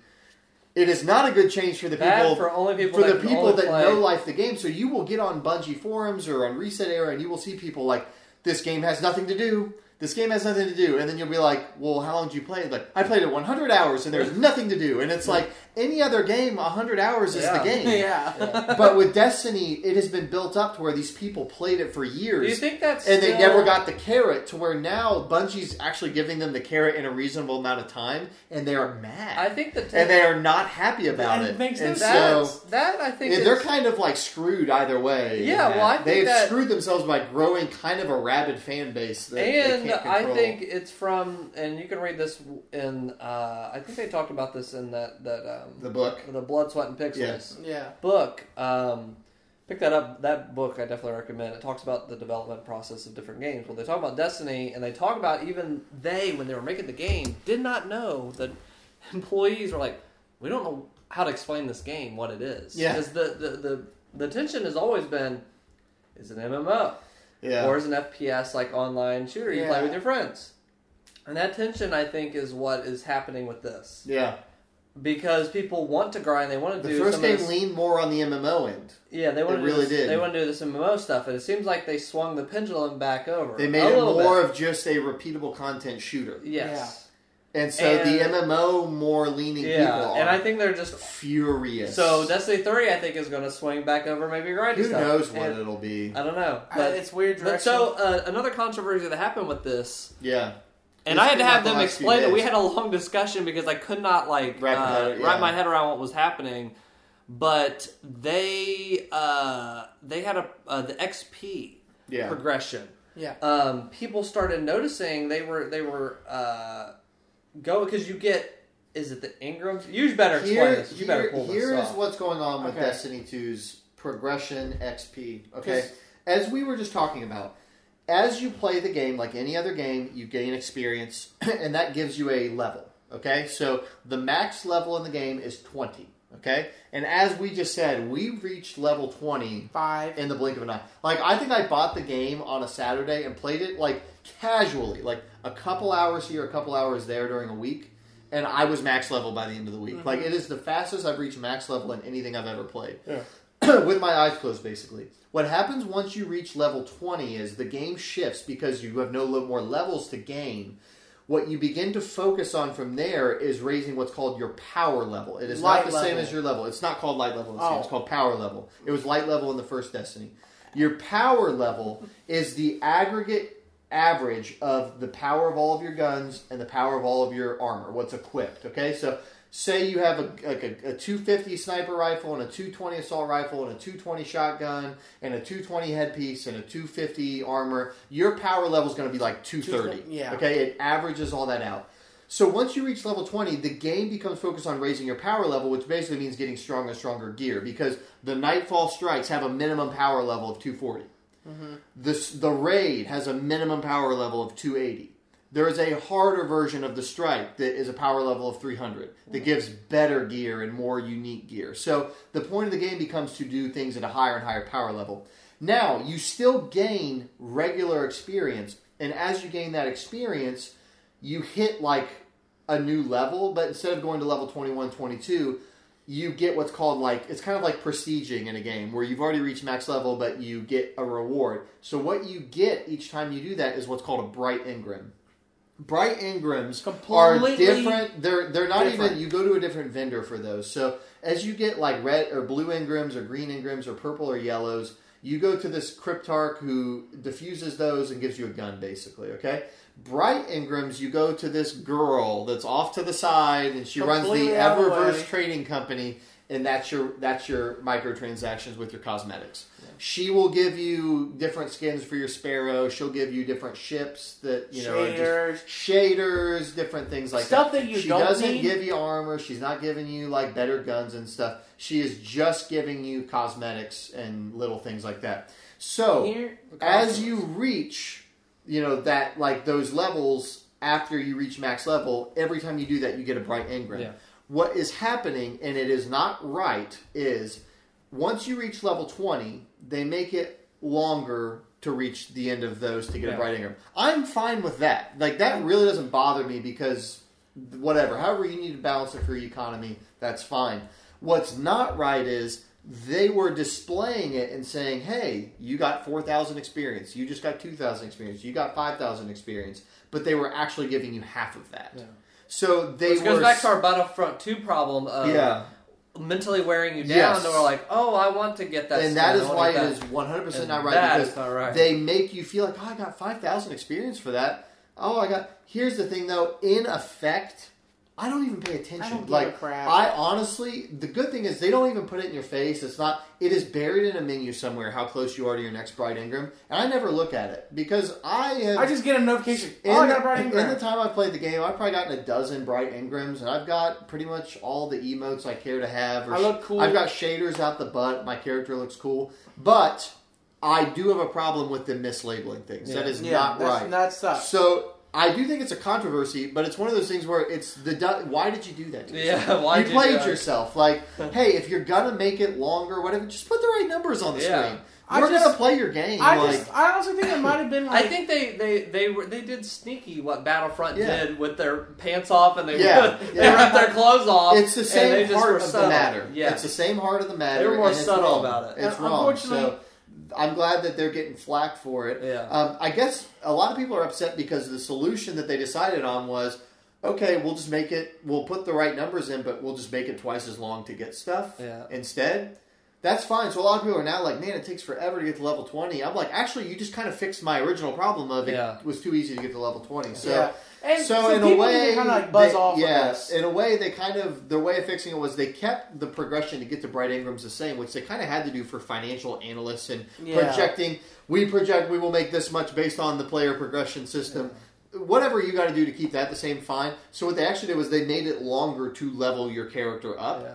I don't really care, though, because honestly, I blew through... One of their big things that they added in this game was adventures, which is basically side quests. They saw you going so fast, it's your fault. Well, they added side quests, but I reached level 20 so fast. Dude. I have... My map is littered with side quests, and I'm like, I ain't doing those. I don't need to do them. Their recommended 100 power level. And you get rare gear. They give me rare gear, so which does nothing for me. This needed to happen to rebalance that. Yeah. To a point. Almost a little bit. It may, at least gives you the idea of going to do adventures. Yeah, it makes it when you make a new character, because like I have a hunter, I probably want to make a warlock at some point, or a titan maybe later on next year. Long live Titan. I would eventually like to make some of the other class. It'll make it to where I'll be more inclined to do more of the side quests. Gotcha.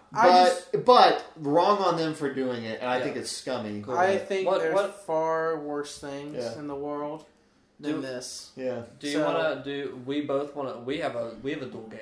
Yeah. Yeah. Let me just lock up my Destiny stuff because we just talked about all that controversy.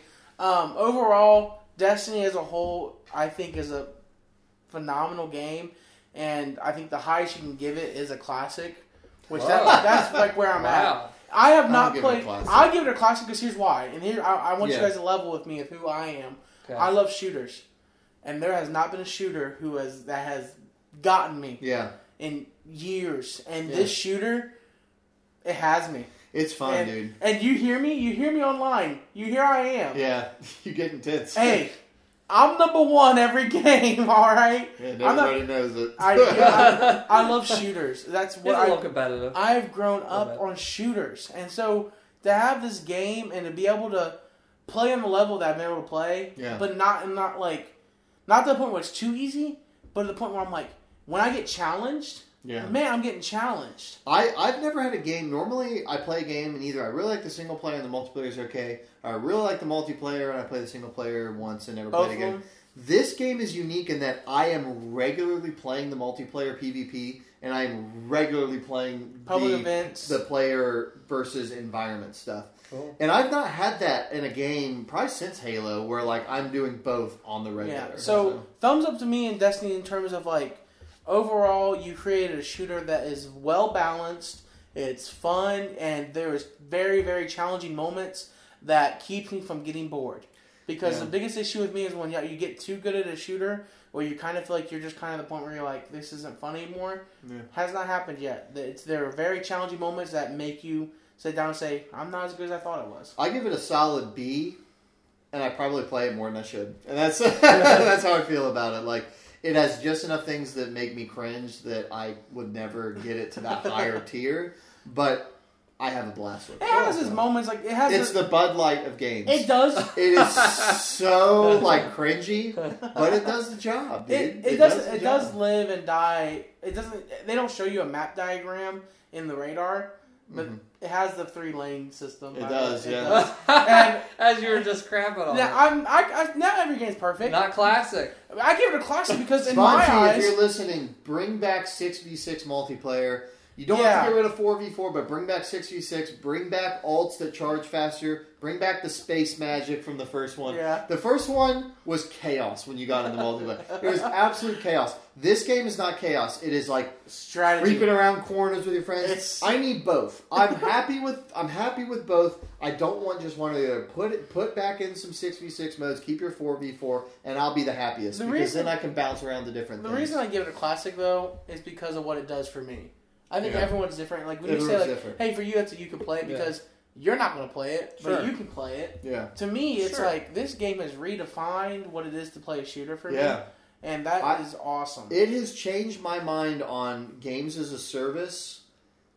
What they do, and they actually keep up with it, and they actually do new things every week. That I see the new Nightfall come out and what the modifiers are, and I immediately text in our group chat with our friends that play Destiny. I say, yo, what are we going to do for this? Yeah. And we're immediately like, hey, I'm going to do this class. Hey, I think I'm going to use this gun a bit. I think that this will help. Like, to me, like, that has changed my mind to where when I hear games as a service, if it's handled the way Destiny handles it, it's not necessarily monetized-wise, but as far as the way they're putting out things regularly, I'm not as wholly against it as I used to be. But, hey, you're playing with fire because when Destiny 3 comes out, everything you like about the last one will die, and it will spread its wings, and it will enter the new thing. It's a beautiful butterfly. So it's a double-edged sword. But... So me and you, though, on the other hand, got to Super Mario.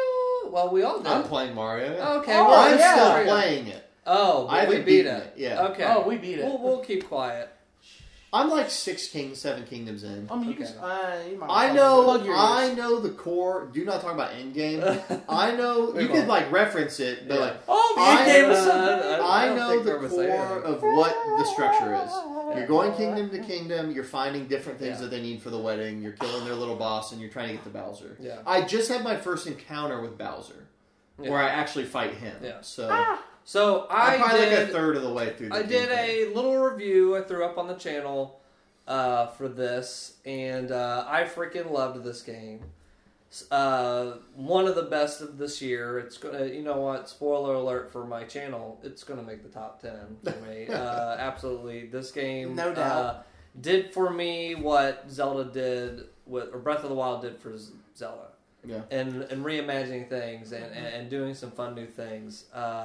Yeah, really freaking enjoyed it. Post, you know how you said to you when you were talking about Destiny where after 20, that's when the game begins? Yeah. Kind of feel about that to a little point with Super Mario. So it's pretty meaty.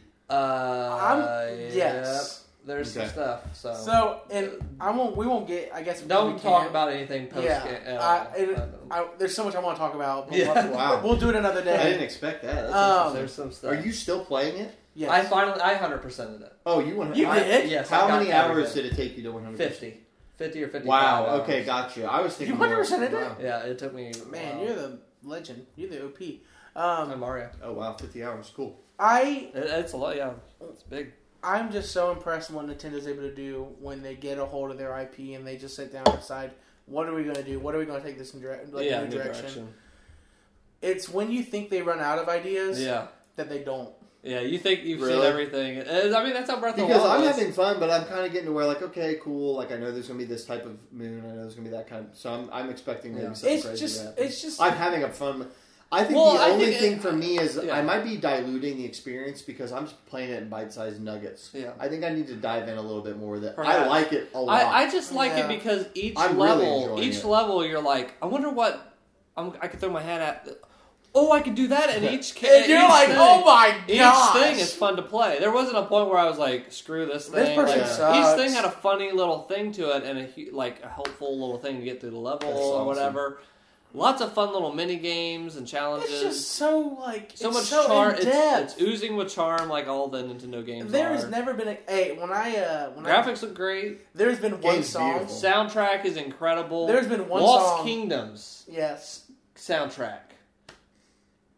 Oh, that's my favorite of the whole game. Which one's Lost Kingdom? I think I've seen that. I think you've 7 things in. I think you've seen it. I think on Ada. Is that the one where you get stuck there? Yes. I just got there. Okay. I just landed there. So I'm supposed to attack a bird from the bottom, and I don't know how to do it. Yeah, you might not even have heard the thing there. Yeah, so the soundtrack's there. Man, there's been like one song I've played on repeat. Yeah. The whole entire game. That's how good. Yeah. Great soundtrack. Great graphics. When I can say there is... I gave it a classic. Nintendo is having one of the best years it has had in a long time. Yeah. And it's because of the console. It's because of the two great, phenomenal... As much as I say, like, Breath of the Wild didn't do it for me, it's still a phenomenal game. Yeah. Man, Nintendo, thank you for this year. I'm excited. I'm excited for next year. And Mario is the perfect way to end 2017. Yeah. I'm really curious how they're going to do 2018. I want a new Star Fox. I don't know. Like Star Fox Adventures. Like that kind of game. You guys play that on GameCube? Anybody? No. Star Fox Adventures? No? Not this week. Is that the one where Star Fox ran around with the staff? Yeah, it was awesome. Can I talk about a game that I was playing, but I'm absolutely not playing now? Yeah. What? I usually never, ever do this. I am someone that if I start something, I will finish it to the end. I will see the credits freaking roll. Even if I'm not having that great of a time, I will usually finish a game. Not so with this game. Secret of Mana. Now, some people are going to punch the screen as hard as they can at this point. I talked to my friend for my I was talking with him because he's big into Seed. That's his, one of his favorite games. Yeah. I told him I was starting it, and then 3 hours later I was telling him I was quitting it. This is came out originally on Super Famicom, yeah. Super NES, and it's an action RPG.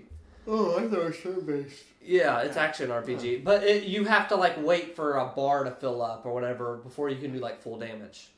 So I'm playing this game, and at first I'm like, "What am I doing here?" Okay, mana. Okay, this character can hold up swords and mana. I'm not really following that. And then I'm starting to see like some of the same models for the NPC are starting to pop up a lot. Like some of the same ones, they're just copy paste. Yeah, they're copy pasting, and that happens in all games. But like, there's enough variety where. But this one is like, is this the same character? Like, what is going on? And I'm playing this, and the battle system is not good. Oh no! You're hitting there, and the characters are moving around to the point where I'm playing it on an emulator. I was just holding fast forward and hitting A lot and just sitting there. And I was like, this isn't fun. At all. The alternative is to chase these things around, hit, and then like wait a little bit to hit the full thing.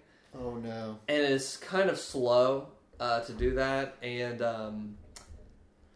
I got to a certain point where the bosses were like killing me easy. I wasn't having fun playing. And I was like, this is kind of dated. So I remember reading recently that this game hasn't aged well, and I was like, I'm feeling that right now. But I wanted to read, like, should I continue with this game? And I find an article that talks about, like, I just put in, like, late to the party, or has this game aged well, whatever. And this guy had wrote this thing that, like, when this game was coming out, they didn't have the funding really to do it, and they had to cut out a lot of stuff. They cut out about 40% of the story content. And I'm like, 40% is pretty close to half. Like, pretty close to half the freaking game. Yeah. And apparently, as the game goes on and it gets to about that halfway point, it just starts to be copy paste of dungeon stuff. And at that point, I went, "I'm out. I'm Gonzo." Like, you quit a game. So I quit the game. Less game to worry about. Yep.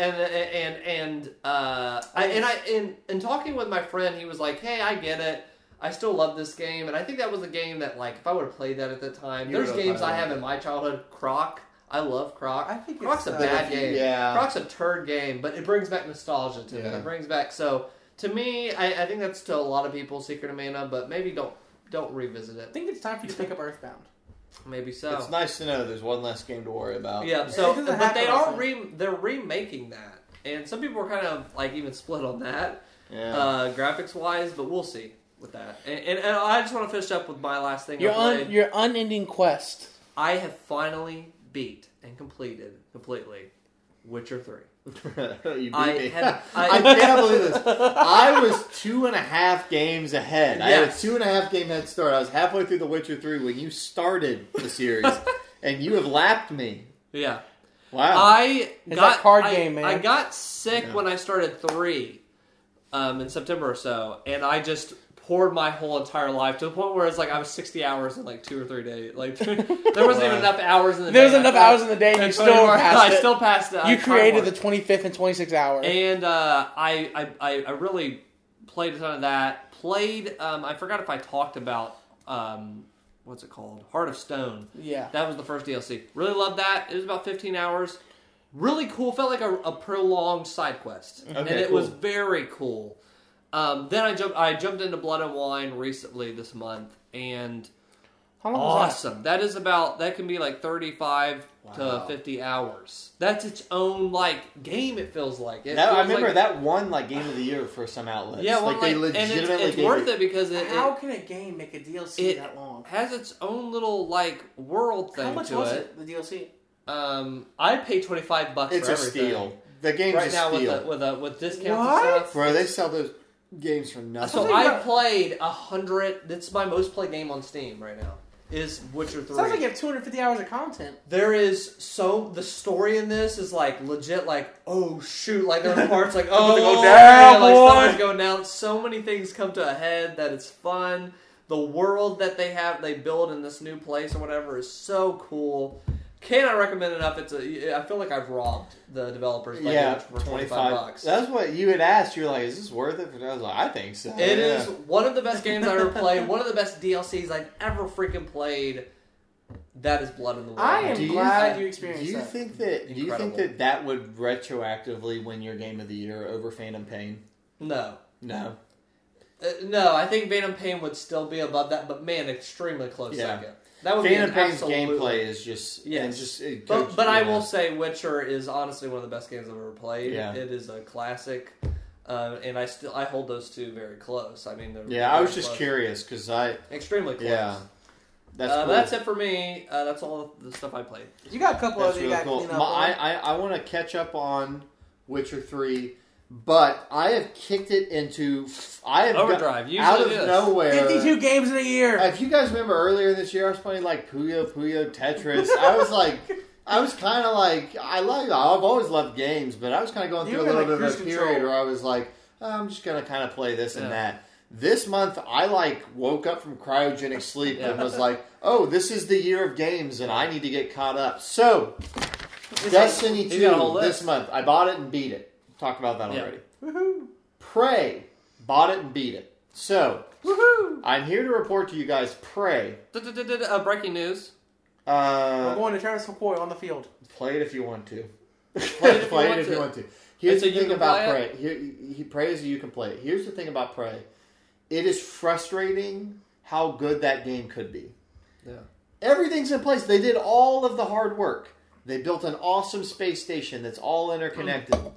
They made all these awesome different skills paths that you can take. And I legitimately feel like no matter what you pick, you could complete a lot of the missions. Whether you get a hacking ability. I did a lot of hacking. Whether you get to pick things up and throw them or you turn into a thing that can shimmy through a thing. So many awesome things are in place.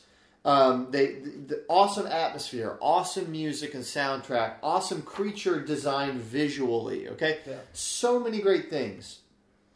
Awful story. One of the worst stories. They put so much time into this crappy story. Yeah. I can just tell that they had meetings and they had writers and...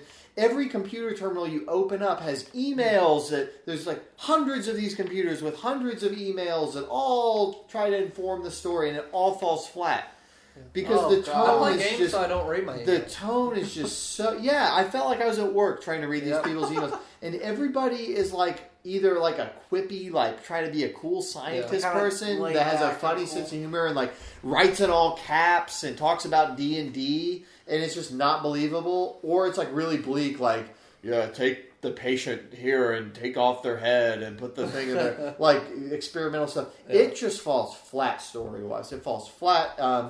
That coupled with the game feels like horse crap to play. Wow. Yeah. I didn't like it when I played. The gameplay is it's not that it's janky. It is janky. It just feels like they needed to do another passover on the way the game feels. We've talked about what do you do if you put a game together and you spend all these years and then you play it and realize it's not fun. Yeah. I think that they must have had conversations about that because the guns are just the pistol is just it's like a pea shooter. It feels like it does nothing. The shotgun feels like it's goofy, and so I liked parts of Prey a lot, and there were parts of it. I found myself, I would sit down and play it and hate 2 hours. I'd leave. I'd come back. I'd play 2 hours and love it, and then I'd leave. And I'd come back and I'd play a couple So I've said enough about Prey. And honestly, that's all that needs to be said. You can play it if it looks interesting to you. Just don't expect a great story and be open to having crappy gameplay. So that's Prey. Sounds like you should. I bought that game hoping it would make my Game of the Year list in some sort, whether I do a top 5 or a top 6. Yeah. I don't think it deserves me anywhere near. Yeah. So that's how I feel about Prey. Waste of money. We talked about our Odyssey. I'm really liking Odyssey. I want to spend more time with it. Horizon Zero Dawn. This is a weird one. I borrowed that from somebody. Somebody was like, "Hey, I want you to play this game." And I was like, "You know what? I've had a goofy path so far, and I'm not really sure where it's going to end up." I got this game from this guy, and I had a Saturday free, and I put it on, put my headphones on, and I was lost in that game for 7 hours. I played the first 7 hours of Horizon at like no breaks, just full on. Like, this game is amazing. Awesome. I really do like the story. Awesome story. Awesome visually world. Fun combat. Cool creatures. The whole 9 yards. Okay? The best way to describe it, though, is it basically doesn't do a whole lot original with its open world, but it is like a really... It's like the game that learned from everything else. Like, yeah.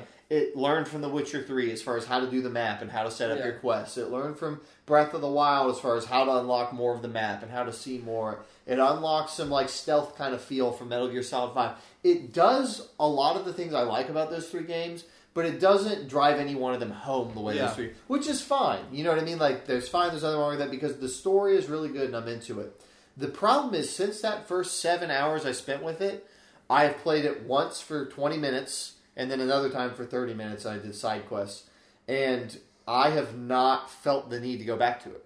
Really? I don't know why. I do want to know where the story goes, but I don't know why I lost the fever to play the game. So I'm in a weird place with that game right now. I'm going to beat it in time for the end of the year, because I think it has a good shot at being on my Game of the Year list. Not necessarily Game of the Year itself, especially if the story continues to go the way I thought it was. But it's kind of one of those games where you have to set aside large chunks of time. Yeah. And I haven't had large chunks of time because I've been busy with other things, and then when I do have time, I've been playing Destiny. Man, we have really not a lot of time. So that's what's your problem. But I have decided, if you're worried about me, I'm cutting off Destiny. I've beaten most... No, I'm going to still play it. I'm worried. But the things... He's worried. I'm in the panic. The big things that I wanted to get done with that game, I've gotten done, except for the raid. I still need to do the raid. We're going to do the raid. Wow, betrayal. But outside of the raid, betrayals. I'm trying to play... So, keep you posted on Horizon. I really like the game. But to me, it's a really, really, really good game that I don't know yet if it's great. I thought we had something good going. And then last but not least, I got a huge haul of games for Black Friday, but the one that I started is Wolfenstein 2. This game is weird to me because I always just thought of Wolfenstein as like Doom. Like, dumb shooter where it's like really fun to play, no story. Okay, I didn't play The New Order, which was the game before this one. But this game came out, and everybody I was listening to was saying, this game goes crazy places. Is everything I was hearing is, this game does crazy things with its story and its characters. The characters are amazing. There are people saying that the guy that is the main actor in the game deserves to be Best Actor for the Game Awards. Yeah. So it was getting a lot of hype about its story that caught me weird. So I decided I wanted to jump on this game, so I watched the cutscenes for The New Order for the last game. All right, so you beat that. I've done that. And actually, they're pretty good. Like, I thought the story was pretty engaging, and I dove in with Wolfenstein 2. Wolfenstein 2 so far is really weird because I am all in on the story. I think it's really interesting. I like the team that they've built. I like the who's involved. They do shocking things. I can only really compare it to Tarantino. It almost has like a Tarantino tone where like it will be like goofy and funny, and then like there will be something very gratuitous, like and like but like they earn it, like it's earned, but it's like, whoa, this just took a weird turn. Yeah. And then it goes like weird and someone's tripping out on LSD, and then it goes back to like really genuinely funny and clever writing, back to something gratuitous, cool action set piece. Like it blends tones really well. The problem with the game right now is visually as a shooter, if you watch someone play it, it would look like it's really fun. It's just not that fun. Yeah, like, I was watching it and I was like, man, that moves really well. It looks like... really good, but there are things like when you're getting shot, in most games, like your screen will turn red or there's like a sound that plays when you're getting hit. This game just doesn't have that. You just like will just die all of a sudden. Like, and there are 6 difficulty levels, and I'm playing on the second one, the second easiest, and I die instantly. If I get out in the open, I die immediately. Like, somebody just came up and punched me. I hadn't even been shot yet, and I died. Like, immediately. So, and I've read online, the game is cripplingly, like, people say it is way harder than it should be. Like, so easy is the way to play it. But the problem is that second level, I die instantly to anything, but the level below that, like, I will get just assaulted completely, and I'll lose 1 point of health. So it's kind of a game where there's not a good difficulty setting. Wow. Here. So I really want to know what 6 is like. So, yeah, so to me, like... yeah, if you die in one hit, too. You literally jump if you look die. At an enemy and they see you, you So to me, it's kind of a mixed bag, but the story is really awesome so far. I still have hope for the game. I'm keeping it on that second difficulty. I'm trying to sneak my way through a little bit more instead of directly engaging. So Wolfenstein 2, I still have some high hopes for it because I hear this story goes insane places, and I like what I'm already playing. So, you know, that's that. Cool. Destiny 2, I am heartbroken to hear my... no, I'm still in the game. You basically are saying we need a break. I need to curb my time with it a little bit, or else I will have nothing for Game of the Year. It's not you, Tim. I thought it was... I will have nothing for Game of the Year if I don't play something else. I just feel... I know how I feel about Destiny. I know where that game stands for. Is it because I passed you in power level? That's part of it. I don't understand. I play more than you. I play more hours to do it, and I'm still passing. If I don't stop playing Destiny, I will have a 2-game Game of the Year list. Like I have to keep going. Destiny's the best. I'm just kidding. Go ahead. So it's fine. Super Mario Odyssey. We talked about that one. The only one in the game, and FUEA. But I'm playing FIFA 18. Oh, back to bad news. You're playing FIFA? I did. It was on sale. That's the ground zero of where all this stuff started. And Kojima can't make a good pro soccer game, so it's like... Dude, you're patient zero of these microtransactions. I'm not spending money on them. How are you liking FIFA? I got it for sale, so it's fine. I get to play FIFA again. That's fine. I always get FIFA on sale every year because I love soccer, but I'm not a passionate fan to be like... Day one buy. Yeah. But I'll play FIFA. I'll play the crap out of it. See, if you lived in Europe, you would buy FIFA day one and you would buy Madden like halfway through. I don't even know. My London people with it. I still play a Madden franchise. It's just like, I hate EA, man. You hate them, but you love them. When we do our podcast. Can't live with them. Can't live with them. Or with them. At all. Well, thank you. Thank you, guys.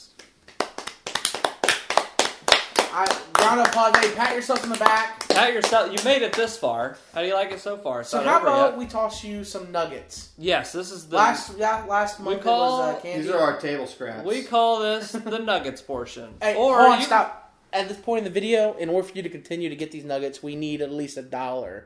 You go to PayPal.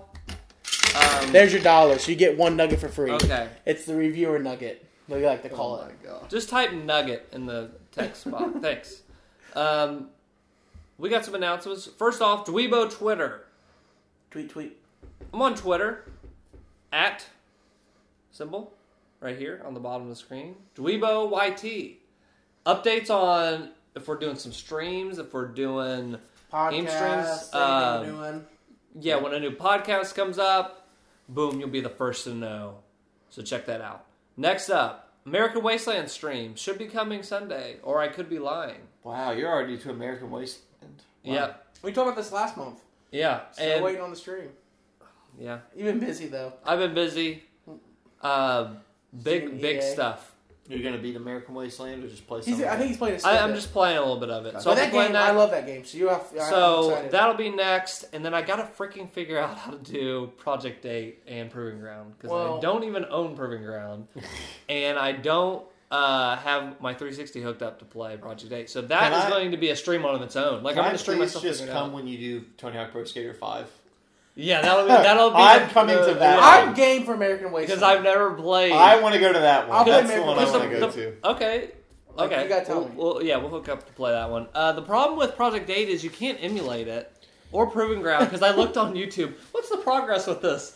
And I was seeing, like, the walls start blinking invisible and stuff. I was like, I have to get that copy. So, that'll be this Sunday, I think, around at 2:30.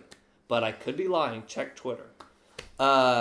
Game Awards and PSX. Yes, we'll be doing reactions. Woohoo! Last year, Jeff Keighley almost married Kojima. The chain. That was when Kojima said no more of having us on his Kojima team. Hey, I'm hearing rumblings. Maybe some Death Stranding. That would be cool.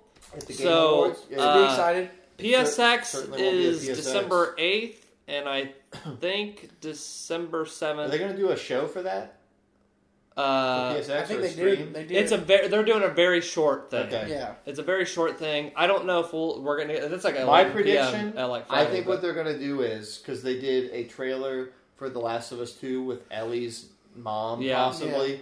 at the last thing they did, I think that they'll do a follow-up to that trailer. Oh, you like a review. More of I don't know why. I think that they will. Okay. They'll do a thing and it'll tie into the last trailer we saw. It'll be like a second part that kind of reveals. Okay. Days gone. We're getting a release date.